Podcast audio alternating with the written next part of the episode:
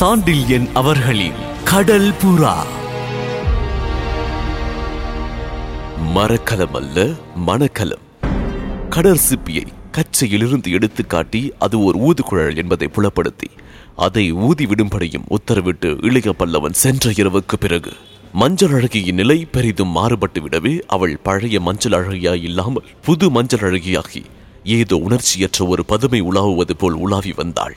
அவள் மாற்றத்தை அக்ஷயமுனை நகர மக்களும் கடற்கரை கொள்ளையரும் இளைய பல்லவனை சேர்ந்த மாலுமிகளும் கண்டாலும் அதன் உண்மை காரணத்தை அறியாமல் இல்லாத காரணங்களை எல்லாம் தாங்களாகவே கற்பித்துக் கொண்டு அவற்றை பகிரங்கமாக பேசவும் தலைப்பட்டார்கள். இளைய பல்லவனிடம் அவளுக்கு இருந்த காதலே அந்த மாற்றத்திற்கு காரணம் என்று சிலர் நினைத்தார்கள். அந்த காதலும் இளைய பல்லவன் குடிவெறியாலும் பண்பற்ற நடத்தையாலும் வெறுப்பாக மாறியிருக்க வேண்டும் என்று சிலர் நினைத்தார்கள். பூர்வ குடிகளின் விரோதத்தால் தன் தந்தைக்கும் இளைய பல்லவனுக்கும் என்ன தீங்கு நேரிடுமோ என்ற திகில்தான் காரணம் என்றும் மற்றும் சிலர் அபிப்பிராயப்பட்டார்கள். காரணம் எதுவாயினும் பழைய மஞ்சள் அழகி மாறிவிட்டாள் என்பது மட்டும் தெளிவாக தெரியவே அவளை அறிந்த அவள் நடனத்தை வருஷா வருஷம் ரசித்த அத்தனை மக்களும் அவள் நிலை பற்றி வருந்தவே செய்தார்கள். கொள்ளையரின் துணைவிகள் அவளை கடற்கரையில் பார்த்தபோது எல்லாம் அவளது வெறி பார்வையையும் கேட்டதற்கு தாமதித்து வந்த அவள் பதிலையும் சில சமயங்களில் திடீர் என்று தூக்கி வாரி போட்டது போல மிரண்ட அவள் விழிகளையும் கண்டு பெரிதும் பரிதாபப்பட்டார்கள். அதே கடற்கரையில் அலட்சிய நடை நடந்து கொள்ளையரை தட்டி கொடுத்தும் கொள்ளையர் மாதரை கேலி செய்தும் சுதந்திர பறவையாக விஷம களஞ்சியமாக விளங்கிய அந்த கட்டழகி மறைந்து விட்டாள் யாரிடமும் அணுகாத அணுகினாலும் உடனடியாக பேசாத பேசினாலும் சற்றென்று கத்தரித்துக் கொண்டு கடற்கரை நீர்முனைக்கு சென்றுவிடும் புத்தம் புது பதுமையை கண்ட கொள்ளையர் பெரிதும் வருந்தினார்கள். கொள்ளையர் மட்டுமென்ன இளைய பல்லவனது மரக்கலத்தை வெகு தூரிதமாக மாற்றி அமைத்துக் கொண்டிருந்த தொழில் வல்லுநரும் கண்டியத்தேவனும் இதர மாலுமிகளும் கூட அவள் நிலை கண்டு வருத்தப்பட்டார்கள். கோட்டைக்குள்ளும் கடற்கரையிலும் பல பல கண்கள் பல பல உள்ளங்கள் தன்னை குறித்து பரிதாபப்படுவதை கூட கவனியாமல் மஞ்சள் அழுகி நகரத்துக்குள்ளும் வெளியிலும் உலாவினாள். அவள் சித்தம் சதா புரியாத பல விஷயங்களாலும் கேள்விகளாலும் தினம் தினம் பீடிக்கப்பட்டதால் அவள் அவற்றை அலசி அவற்றுக்கு விடை கண்டுபிடிக்கவே முயன்று கொண்டிருந்தாள் ஆகையால் சுற்றுலகத்தை அவள் அடியோடு மறந்தாள். கடற் சிப்பியை தன் வாயில் பொருத்தி இப்படி ஊத வேண்டும் என்று இளைய பல்லவன் காட்டியதையும் தான் எப்படி நடந்து கொள்ள வேண்டும் என்பதை பற்றியெல்லாம் அவன் உத்தரவிட்டதையும் எண்ணி எண்ணி குழம்பினாள் அவள். அந்த கடற் சிப்பியை ஊதிய பிறகு அதன் மர்மம் பெரிதும் உடைந்து விட்டதனாலும் அது உடைந்த விதத்தை மட்டும் அவளால் மறக்க முடியவே இல்லை.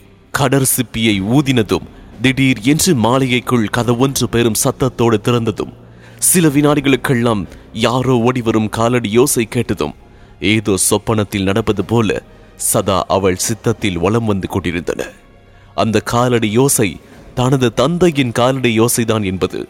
அவர் தோட்டத்துக்குள் வந்த பின்பு அறிந்ததும் தன் வியப்பு பன்மடங்காகிவிட்டது அன்றி அவர் காட்டிய கலவரமும் கேள்விகளை கேட்டு தன்னை திணறடித்து விட்டதையும் எண்ணி பார்த்த அவள் அவற்றுக்கெல்லாம் காரணம் தெரியாமல் தவித்தாள்.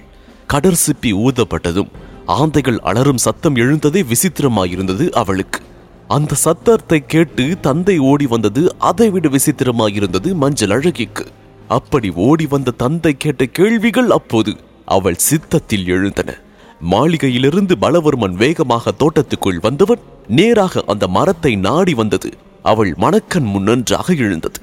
அப்பப்பா அவர் முகத்தில் தான் எத்தனை கலவரம் எத்தனை குழப்பம். அப்படி பலவர்ம நிலை குலைந்ததை அவள் கண்டதே இல்லை. முகத்தில் குழப்பம் திகில் சந்தேகம் ஆகிய பல உணர்ச்சிகள் கலந்து பாய நேராக மரத்தடியை நோக்கி வந்த பலவர்மன் அங்கிருந்தது தன் மகள் என்பதை அறிந்தவுடன் யார்? நீயா? நீ இங்கே எதற்காக வந்தாய்? என்று கோபம் கொழுந்து விட்டு எரிய சொற்களை கொட்டினான். ஏன்? நான் இங்கு வரக்கூடாதா? என்று கேட்டாள் அவள். வரலாம் வரலாம். இரவில் ஏன் வர வேண்டும்? என்று குளறினான் பலவர்மன். இரவில் நான் இங்கு வருவது வழக்கம்தானே? புதிதல்லவே. புதிதல்ல புதிதல்ல. இருப்பினும் இந்த மரத்தடி இந்த மரம் இந்த மரத்துக்கு என்ன? நீண்ட நாளாக இருக்கின்றது. இருக்கின்றது இருக்கின்றது. இருந்தாலும் அதில் ஏன் சாய்ந்து கொண்டிருக்கின்றாய்? ஏன் சாயக்கூடாது? சாயலாம். சரி சரி. இங்கு யார் வந்தார்கள்? யாரும் வரவில்லையே. பலவர்மன் கோபம் கட்டு கடங்காததாயிற்று. பொய் பொய் சுத்த பொய். ஆந்தை அலறிய சத்தமின் காதில் விழுந்தது. என்றான் பலவர்மன் சொற்களில் உஷ்ணம் ஊடுருவி நிற்க பட்சியை சொல்கின்றீர்களா பட்சி வந்திருக்கலாம் என்றாள் அலட்சியத்தோடு மஞ்சள் அழகி. பட்சி அல்ல வந்தது மனிதன். ஆந்தை குரல் கேட்டது எனக்கு என்று சீறினான் பலவர்மன். மனிதன் ஆந்தையா? உள்ளத்திலே சஞ்சலம் இருந்தாலும் வரட்டு சிரிப்பை உதடுகளில் வலுக்கட்டாயமாக வரவழைத்துக் கொண்டே கேட்டாள் மஞ்சள் அழகி. விளையாடாதே மனிதன் ஆந்தை அல்ல. அப்படியானால் ஏன் பதறுகின்றீர்கள்? இங்கு ஒருவன் வந்திருக்கின்றான். அவன் அவன் ஆந்தை போல கூவானாக்கும் ஆம் கூவுவான். அவனை எனக்கு தெரியும். தெரியுமா? எங்கு போய்விட்டான்? எங்கும் போகவில்லை. இங்குதான் இருக்கின்றான். எங்கே எங்கே? இப்படி கேட்டுக்கொண்டு சுற்றும் முற்றும் நோக்கினான் பலவர்மன். இங்கே இங்கே என்று அதுவரை மறைத்து வைத்திருந்த கடல் சிப்பியை காட்டினாள் மஞ்சள் அழகி அதை வெடுக்கென்று பிடுங்கிக் கொண்ட பலவர்மன் மிகுந்த சந்தேகத்துடன் மகளை நோக்கினான். "அஹ், இதை நீதான் ஊதினாயா? என்று கேட்டான். ஆம் என்றாள் மஞ்சள் அழகி. இது ஏது உனக்கு? கடுமையோடு எழுந்தது பலவர்மன் கேள்வி. இங்கு மரத்தடியில் கிடந்தது என்றாள் அவள். பலவர்மன் பெரும் சுமையை இறக்கியவன் போல் பெருமூச்சு விட்டான். அத்துடன் மடையன் மடையன் எத்தனை அஜாக்கிரதையின் நல்ல வேளை. இது இவள் கையில் கிடைத்தது. என்று சற்று இறைந்தே சொன்னான். யார் போட்டு விட்டது இதை? என்று கேட்டாள் அவள். இடும்பன் என்று வாய் தவறி அசப்பில் சொல்லிவிட்ட பலவர்மன் சற்றென்று பேச்சை நிறுத்திவிட்டு "அஹ், யாராயிருந்தால் உனக்கு என்ன வா உள்ளே என்று அவள் கையை பிடித்து அழைத்து கொண்டு மாளிகையை நோக்கி நடந்தான். மனத்தில் பல யோசனைகள் அலைபாய. அவனோடு சென்றாள் அன்று மஞ்சள் அழகி. அந்த இரவின் நிகழ்ச்சிகள் அவள் மனத்தை விட்டு அகலவே இல்லை. நான்கு நாட்களுக்கு பிறகு கடற்கரையில் உலாவிய போது கூட ஏதோ நாடகம் நடப்பது போல் அவள் மன கண்ணில் அந்த சம்பவம் எழுந்து உலாவிக் கொண்டிருந்தது. இடுமன் பெயரை உச்சரித்ததிலிருந்து பல விஷயங்கள் அவளுக்கு வெட்ட வெளிச்சமாயின. மெல்ல மெல்ல கொள்ளைக்காரர்களை விசாரித்ததில் சூழு இனத்தார் கடலோடுபவர்களால் தான் கடல் ஆழத்தில் இருந்து ஏதோ புதுவித கடல் சிப்பியை எடுத்து வருவது வழக்கம் என்றும் அதில் ஊதல் செய்து ஊதி தங்கள் சகாக்களை அழைப்பது வழக்கம் என்றும் அறிந்தாள் மஞ்சள் அழகி. என்ன காரணத்தாலோ சுழுக்களின் தலைவனான இடும்பன் தனது தந்தையை நந்தவனத்துக்கு அழைத்திருக்கின்றான் என்றும் போகும்போது தவறி கட சிப்பியை போட்டுவிட்டு போயிருக்க வேண்டும் என்றும் அனுமானித்தாள் அவள். ஆனால் அந்த சிப்பி இளைய பல்லவனிடம் எப்படி அகப்பட்டது? அதை ஊது முறை அவனுக்கு எப்படி தெரிந்தது? என்ற விஷயங்களை மட்டும் அவளால் ஊகிக்க முடியவில்லை. இடும்பன் தானாகவே வந்து தந்தையை காண முயன்றானா அல்லது? தந்தைதான் அவனை வரவழைத்தார்? வரவழைத்தால் இளைய பல்லவன் நகரத்தை சுற்றி ஏற்படுத்தி இருக்கும் கடுங்காவலை மீறி அவன் எப்படி வர முடிந்தது? இப்படி பல கேள்விகளை கேட்டும் அவளுக்கு ஏதும் பதில் கிடைக்கவில்லை. ஒன்று மட்டும் அவளுக்கு நிச்சயமாக தெரிந்தது. அனைவரையும் மீறிய பெரும் மர்மம் அக்ஷய முனையை வளைத்துக் கொண்டிருக்கின்றது. அதற்கு பலவர்மன் இளைய பல்லவன் ஆகிய இருவரில் ஒருவரோ இருவரோ காரணம் என்பதுதான் அது. அத்தகைய எண்ணங்களுடனும் எண்ணங்களால் ஏற்பட்ட கவலையுடனும் அடுத்த சில நாட்கள் அவள் மாளிகையில் அதிக நேரம் இருக்காமல் கோட்டைக்குள்ளும் கடற்கரையிலும் நடமாடி வந்தாள். கடற்கரையில் அவள் கவலையை தீர்க்க எழுந்த தெய்வ பறவை போல் எழுந்து கொண்டிருந்தது. இளைய பல்லவன் கடல் புறா. கண்டியத்தேவன் மேற்பார்வையில் பிரதி தினம் தொழில் வல்லுனர் மிக மும்மரத்துடன் கப்பலை மாற்றி அமைத்து வந்ததையும் அந்த மரக்கலத்தின் அமைப்பே புதுவிதமாக இருந்ததையும் கவனித்த மஞ்சள் அழகி தான் மன கவலையை மாற்றிக்கொள்ள தினம்தோறும் நீண்ட நேரம் நீர்க்கரையின் முகப்பிலேயே கழித்து வந்தாள். வேலை நடந்து கொண்டிருந்த இடத்திற்கு சற்று தள்ளி நீர்க்கரையில் அமர்ந்து அக்ஷயமுனையின் அழகி அந்த கப்பலின் அழகை கண்டு வியந்தாள். கண்டியத்தேவன் கடல் புறாவுக்கு வெகு தூரிதமாக உருக்கொடுத்துக் கொண்டிருந்தான் கரையில் நன்றாக இழுக்கப்பட்டு பாதி நீரிலும் பாதி தரையிலுமாக சற்றே சாய்ந்திருந்த அந்த பெரும் மரக்கலத்தின் தளங்களில் பழைய பாய்மரங்கள் நீக்கப்பட்டு பகிர் பாரிசான் காட்டு பகுதியின் வைரம் பாய்ந்த மரங்கள் பாய்க்கட்ட பொருத்தப்பட்டிருந்தபடியால் சில நாட்களுக்குள்ளாகவே இணையற்ற கம்பீரத்தை அடைந்தது அந்த மரக்கலம். சீனத்து மரக்கலத்தின் நான்கு பாய்மரங்களுக்கு பதில் ஆறு பாய்மரங்கள் அந்த மரக்கலத்தில் பொருத்தப்பட்டன. அவற்றில் மூன்று சிறியதாகவும் மூன்று பெரியதாகவும் இருந்ததையும் கண்ட மஞ்சள் அழகி அப்படியேன்? பலபடி பாய்மரங்களை அமைக்கின்றார்கள் என்பதை அறியாமல் குழம்பினாள் அது மட்டுமல்ல நடுவில் இருக்க வேண்டிய கப்பல் தலைவன் அறையை கப்பலின் முகப்பில் அமைத்துக் கொண்டிருப்பது அத்தனை உசிதமா என்ற சந்தேகமும் அவளுக்கு எழுந்தது. அந்த சந்தேகத்தை கண்டிய தேவனையை கேட்டாள் அவள். முகப்பில் தலைவர் அறை இருப்பது உசிதமா தேவரே? என்ற அவள் கேள்விக்கு அக்கிரமந்திரத்தை அமைப்பது இப்படித்தான் என்று கண்டியத்தேவன் பதில் சொன்னான் அப்படியானால் மரக்கல தலைவனும் முகப்பில் தானே இருக்க முடியும்? என்று வினவினாள் மஞ்சள் அழகி. ஆம் என்றான் தேவன். போர் ஏற்படும் போது முகப்பில் இருப்பவருக்கு ஆபத்து ஏற்படுமே? என்று அவள் கவலையோடு கேட்டாள். அக்கர மந்திரத்தில் முகப்பில் ஆபத்தில்லை என்றான் தேவன். ஏன்? என்று வினவினாள் அவள். அறையின் அமைப்பு அப்படி மரக்கலத்தின் அமைப்பும் அப்படி. எதிரிகள் அம்புகளையோ வேல்களையோ வீசும்போது முகப்பை தாழ்த்த இந்த போர்க்கப்பலில் வசதி உண்டு. அதற்காகவே இதன் முன்புறத்தை சற்று தாழ்த்தியும் பின்புறத்தை சற்று தூக்கியும் அமைக்கின்றோம். அமைப்பே இப்படி தவிர துடுப்புகள் துழவும் போது பின்புற துடுப்புகளை ஆழத்தில் துழாவி சுக்கானையும் அழுத்தி பிடித்தால் மரக்கலம் முகப்பை சற்று தாழ்த்தி கொண்டு மீனை பிடிக்க செல்லும் மீன் கொத்தி போல் வெர்ரென்று நீரை பிளந்து செல்லும். தூர இருந்து பார்ப்பவர்களுக்கு கப்பல் மூழ்கி போய் விடுவது போல தோன்றும். ஆனால் அந்த சமயத்தில் தான் இந்த மரக்கலம் அபாயமானது. இதன் மீது வீசப்படும் அம்புகளும் வேல்களும் முகப்பு தாழ்ந்திருப்பதால் அக்கர மந்திரத்தை தொடாமல் பின்பக்கம் சென்றுவிடும். இங்கிருந்து எய்யப்படும் அம்புகள் நேராக எதிரி கப்பலை தாக்கும் என்று விளக்கினான் தேவன். இப்படி சில நாட்கள் பல விஷயங்களை பற்றி விவாதித்த மஞ்சள் அழகி பாரத நாட்டு மரக்கல கலையை பற்றியும் கடற்போர் முறைகளை பற்றியும் பல விஷயங்களை அறிந்து கொண்டாள். அவள் மரக்கல கலையில் காட்டிய சிரத்தையை பற்றி கண்டிய தேவன் பெரிதும் ஆச்சரியப்பட்டான். மரக்கலத்தை பற்றிய பல விஷயங்களை அவள் ஏற்கனவே அறிந்திருந்ததும் அவனுக்கு வியப்பாயிருந்தது. மரக்கலத்தை கட்டும் பெரும் பொறுப்பு சுமை மஞ்சள் அழகியின் சம்பாஷணையாலும் சிரத்தையாலும் பெரிதும் மட்டுப்பட்டது கண்டிய தேவனுக்கு.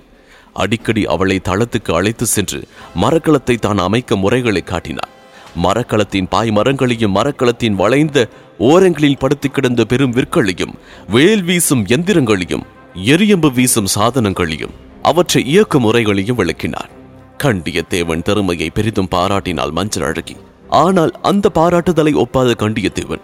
என்னை பாராட்டி பயனில்லை மகாராணி. நீங்கள் பாராட்ட வேண்டியவர் இளைய பல்லவர். என்றான் ஒரு நாள். இளைய பல்லவரா இந்த மரக்கலத்தை அமைக்கின்றார்? என்று கேட்டாள் அவள். ஆம் அவருக்கு என்ன தெரியும் இதில்? அப்படித்தான் நானும் முதலில் நினைத்தேன். தரை படையை நடத்தும் தலைவருக்கு மரக்கலத்தின் மர்மங்கள் எப்படி தெரியும் என்று. ஆனால் அவருக்கு சகலமும் தெரிந்திருக்கின்றது. அவர் ஆலோசனைப்படியே இந்த மரக்கலத்தின் ஒவ்வொரு அணுவும் மாற்றி அமைக்கப்பட்டிருக்கின்றது மஞ்சள் அழகி பிரமித்தாள். அத்துடன் கேட்டாள் இதை ஏன் புறாவை போல் அமைக்கின்றீர்கள்? என்று. இளைய பல்லவர் உத்தரவு. சுயபுத்தியோடு உத்தரவு போடுகின்றாரா அவர்? முதலில் குடிவரையில் ஏதோ சொல்கின்றார் என்று நினைத்தேன். பிறகு யோசித்து பார்த்ததில் மிகுந்த நினைப்புடன் அவர் முடிவுகளை செய்வது புரிகின்றது. இதற்கு என்ன பெயரிடப் போகின்றீர்கள்? கடல் புறா என்று. அதையும் இளைய பல்லவர்தான் சொன்னாரா? ஆம். ஏன் அப்படி பெயரிட வேண்டும்? நிச்சயமாக சொல்ல முடியாது. ஊகம்தான். என்று இழுத்தான் கண்டியத்தேவன். ஊகத்தைத்தான் சொல்லுங்களே என்று கேட்டாள் மஞ்சள் அழகி. அவரும் காஞ்சனா தேவியும் முதலில் பாலூர் பெருந்துறையில் சந்தித்தார்கள் என்று விழுங்கினான் தேவன். ஆம் ஆம் அதை பற்றி கேள்விப்பட்டிருக்கின்றேன். மஞ்சள் அழகியின் குரல் மகிழ்ச்சியற்றிருந்தது. அவர்கள் வெளிநாட்டு பிரமுகர் வீதி மாளிகையில் இருந்தபோது தூது புறா ஒன்றை அனபாயர் அனுப்பினார். அனபாயரா? ஆம் சோழ மண்டலத்தின் இளவரசர். ம் அந்த தூது புறா மர்மத்தை விளக்கியவர் இளைய பல்லவர். அப்படியா? ஆம் அந்த புறா மிக அழகாயிருக்கும். ம்ஹும். அதை பற்றி சென்ற ஒரு வருடத்தில் பலமுறை இளைய பல்லவர் பேசியிருக்கின்றார். என்ன பேசியிருக்கின்றார்? அந்த தூது புறாவை அவர்கள் இருவரையும் இணைத்ததாக. சரி சொல்லும். அந்த நினைப்பின் அடையாளமாக கடாரத்து கட்டழகியின் நினைவாக இந்த கடல் புறா சிருஷ்டிக்கப்படுகின்றது என்பது என் ஊகம். மஞ்சள் அழகி கண்டியத்தேவனை எரித்து விடுவது போல பார்த்தாள். போதும் உங்கள் ஊகம் நிறுத்துங்கள். என்று இறைந்து கூறிவிட்டு வெகு வேகமாக தளத்தின் பலகைகளில் ஓடி பக்கவாட்டு நூலேணியில் வெகு அவசரமாக இறங்கி துடியிடை துவள உடலும் உணர்ச்சிகளும் குலுங்க கோட்டையை நோக்கி பறந்தாள் அந்த பைங்கிழி. மூச்சு தெறிக்க ஓடிய அவள் கோட்டை வாயிலில் யார் மீதோ திடீர் என்று மோதிக்கொண்டாள் தலை நிமிர்ந்து நோக்கினாள் இளைய பல்லவன் அவளை இருக்க பிடித்திருந்தான். விடுங்கள் என்னை என்று திமிரினாள் அவள். அந்த இரும்பு கரங்கள் அவளை அசைய விடவில்லை. எங்கு ஓடுகின்றாய் மஞ்சள் அழகி? உங்கள் காதலியை கேளுங்கள். பதராதே மஞ்சள் அழகி யார் என் காதலி? என்று கேட்டான் அவன். அதோ இருக்கின்றாள். என்று கடல் புறாவை சுட்டி காட்டினாள் அவள். மரக்கலமா மரக்கலம் அல்ல உங்கள் மணக்கலம் அது. அதில் வீற்றிருக்கின்றால் உங்கள் காதலி. அதுவே உங்கள் மணப்பெண். அதோ தெரிகின்றதே கடல் புறா கடல் கண்ணி என்று ஒரு கையை திமிரி அவன் மார்பில் அடித்தாள் மஞ்சள் அழகி அவளை பிடித்து பிடியை விடாமல் கடற்புறாவை நோக்கினான் இளைய பல்லவன். கடற்புறாவின் முகப்பு மூக்கை அப்பொழுதுதான் பொருத்தத் துவங்கினான் கண்டியத்தேவன் அதன் அழகிய மூக்கு மஞ்சள் அழகியை நோக்கியது. மூக்கு பலகைகளில் ஆணியை வைத்து தச்சர் இருக்கினார் ஆணிகள் இறங்கிய சத்தம் மஞ்சள் அழகியின் காதில் பெரிதாக ஒழித்தது அந்த ஆணிகள் தன் இதயத்தில் இறங்குவதாகவே அவள் நினைத்தாள். உணர்ச்சி மிகுதியால் மூர்ச்சை போட்டு இளைய பல்லவன் மார்பில் சாய்ந்து விட்டாள். அவளை தூக்கி தோளில் போட்டுக்கொண்டு மாளிகையை நோக்கி நடந்தான் இளைய பல்லவன். அவனை வரவேற்க வாயிலில் காத்திருந்தான் பலவர்மன். முகத்தில் வெற்றி குறியுடன் அந்த குறிக்கு காரணம் முதலில் விளங்கவில்லை இளைய பல்லவனுக்கு.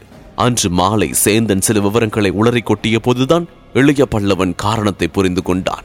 புரிந்து கொண்டதும் அமீரை வரவழைத்து அமீர் நமது நடவடிக்கைக்கு சமயம் நெருங்கிவிட்டது என்று அறிவித்தான். அதை அறிவித்த இளைய பல்லவன் குரல் வறண்டு கிடந்தது. வறட்சிக்கு காரணம் புரிந்தது அமீருக்கு. அடுத்த நடவடிக்கை அக்ஷயமுனை கோட்டையின் சதியை நிர்ணயிக்கும் என்பதை உணர்ந்து கொண்ட அமீர் உத்தரவிடுங்கள் படைத்தலைவரே என்றான். உத்தரவுகள் மிக தூரிதமாகவும் திட்டமாகவும் விளக்கமாகவும் வெளிவந்தன பயங்கரமான உத்தரவுகள் தான் ஆனால் வேறு வழி இல்லை என்று அமீர் தனக்குள் சொல்லிக் கொண்டான். இதன் தொடர்ச்சியை பல பரீட்சை இதில் தொடர்ந்து கேட்கலாம். இந்த பாட்காஸ்டை உங்களுக்காக வழங்கிய நான் டிஜே முருகா. சோஷியல் மீடியாவில் என்னை ஃபைன் செய்ய. Facebook handle Murugan dot radio மற்றும் Instagram handle Murugan dot DJ இந்த பாட்காஸ்ட் உங்களுக்கு பிடித்திருந்தா சவுத் ரேடியோஸ் மொபைல் ஆப்ல ஃபைவ் ஸ்டார் ரேட்டிங் கொடுங்க. உங்களின் பேராதரவிற்கு மனமார்ந்த நன்றிகள். மீண்டும் சந்திப்போம்.